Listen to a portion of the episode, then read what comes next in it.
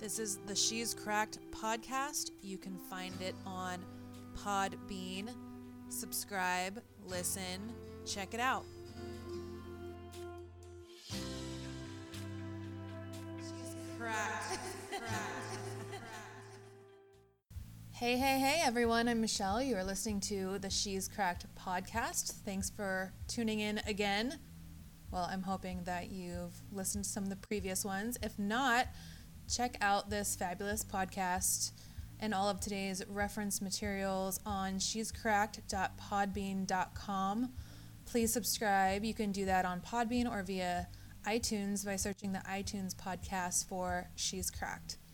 This episode is going to include a lot of reading material, so if you check the episode details, I would love to get your feedback on some of the resources I've posted, and I hope they can be helpful to you. So, today's episode is going to be accompanied by a Cabernet called 19 Crimes. It's apparently a winery in Australia. I have no idea, I've never seen it before. I bought it for the label and the name, so I'll have to get back to you on how I feel about it has a fairly high rating online, so we'll see about that. First off, let's see. I want to share my current Audible pick. I am listening to the Darryl McDaniels memoir. So, Darryl McDaniels, aka the King of Rock, aka DMC, from the legendary Run DMC. I really hope I didn't have to explain that. Uh, his work is called 10 Ways Not to Commit Suicide, a memoir. I'm going to add a link to his book as well as to a couple great features and articles about him in the episode details. I I picked this out because I admire and relate to him for a number of reasons. Obviously, not being, you know, globally famous, and for a number of reasons, I have the utmost respect for his outspokenness on mental health dealing with emotions and thoughts in a healthy way, and his ongoing work with foster kids.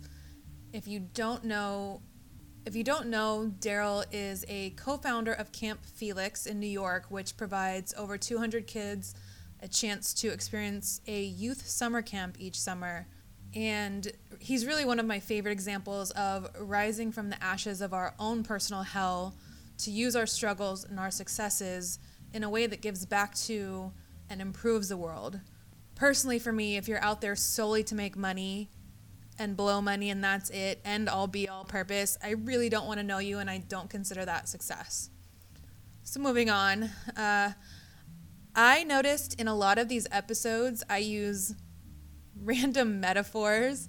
Uh, the first episode was hot coffee. Uh, last episode was a lot of seeds and trees and growing and then random car stuff. I guess I'll always have kind of a car thing because it runs in our DNA.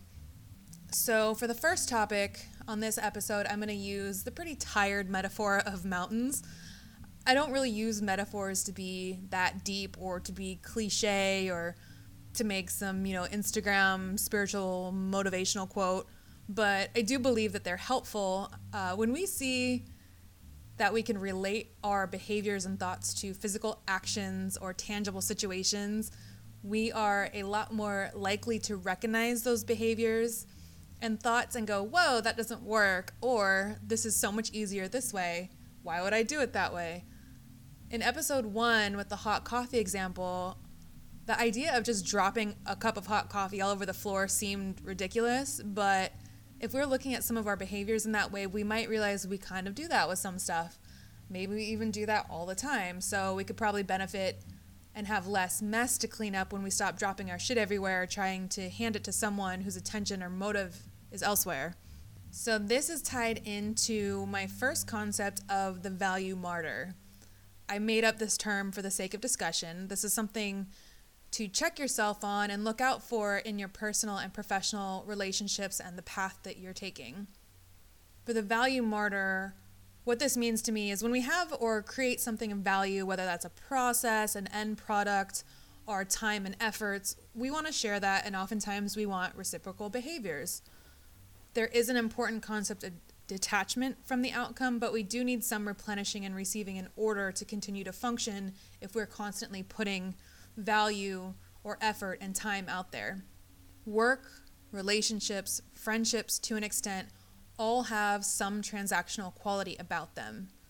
We spend time with people we enjoy, so we exchange time for joy. A lawyer goes to law school, sits for the bar in exchange for a license to practice law. We exchange time or money for goods and services all the time. This idea is not new. Almost everything we look at has a basic transactional quality to it. We take in oxygen and we put out carbon dioxide. But don't get too stuck on the material aspect of exchange, you know, with money for goods and services. It's the behavioral aspect that's going to be most important in this example. The receiving in the value martyr exchange could be one of the most important feelings that we have as social animals, and that is the feeling of appreciation. In a professional sense, when we create something that we have assigned a value, either the time it took us to create it or the quality of our thoughts and our efforts, the effect or improvement we believe it will have on some kind of process, we want to share this with our employer, our boss, our team. That's fantastic. That's how teams grow, how leaders develop, how we implement new systems or new process improvements. Where the value martyr behavior runs into an issue is when we continue to create something that has a value to us and we keep trying to provide it where that boss or that team or that organization doesn't necessarily want what you've created or their immediate need or problem in a business sense lies elsewhere. This can vary by organization, but the obstacles can be anything from not having the budget, not having that really that goal in their KPIs for the year to the more frustrating situations like a resistant management mindset, red tape if you work in a larger organization, reluctance to change. Sometimes we don't immediately recognize what those objections are, or we can't immediately see that it's not personal or about the value that we have created.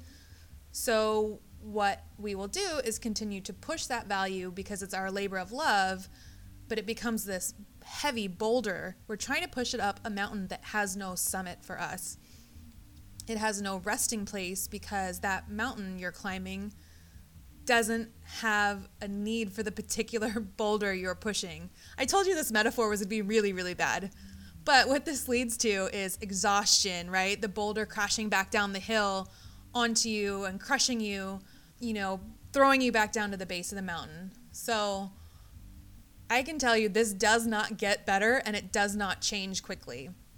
However, you can do a few things about it to ensure you are climbing the right mountain that will allow you to rest, check out your horizon, and then ascend to that next level. First, you can develop a hobby or a consulting side hustle and offer this value where you know for sure it can be of use to a particular set of people with a particular problem that you have just solved. Secondly, you could ask for the objections and the time it will likely take to come around in your current organization so that you can determine whether or not to shelf your effort or continue your pursuit within your current organization. But I would say one warning here is don't say you're going to accept the reasons and that timeline if you're not truly going to commit to understanding and being okay with that because you're just going to stay frustrated trying to push that boulder up the wrong mountain. That part does not change. A third option is to take all the above reasons for objection or resistance and locate where the actual need is within your current role or organization, and then adapt your efforts and that value to solve a present identified problem. The bonus here is that in solving their known problem, you will likely I mean, almost guaranteed, you're going to build yourself some credibility here that will allow you that space to propose other valuable ideas and projects that you want to work on. And then lastly, your option here is to move on to another role or another organization or another relationship where the type of value you're creating is a better fit. If we ignore some of these options and continue to just keep pushing up the wrong mountain, uh, I think another term is barking up the wrong tree. We become value martyrs, where all we are doing is carrying around the frustration and resentment of this giant boulder, and our ideas or efforts are not being recognized. I can tell you from experience in building and overseeing team structures, this is one of the critical points where people disengage and become bitter. Personally, this is where people start to feel they are not having any purpose or agency in their work. It's not a good feeling to have, and it's not a good feeling in any kind of team or relationship you want to manage or build. The martyr mentality also subconsciously disconnects us from taking responsibility for our actions and our happiness. It becomes the thing that we are carrying around as our thing, which eventually that's our identity. This is the She's Cracked podcast. You can find it on Podbean. Subscribe, listen, check it out.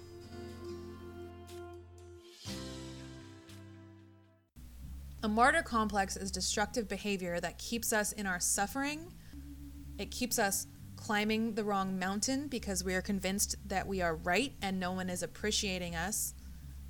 We do need to be realistic in the expectation of appreciation here. Everyone does have different needs and different communication styles.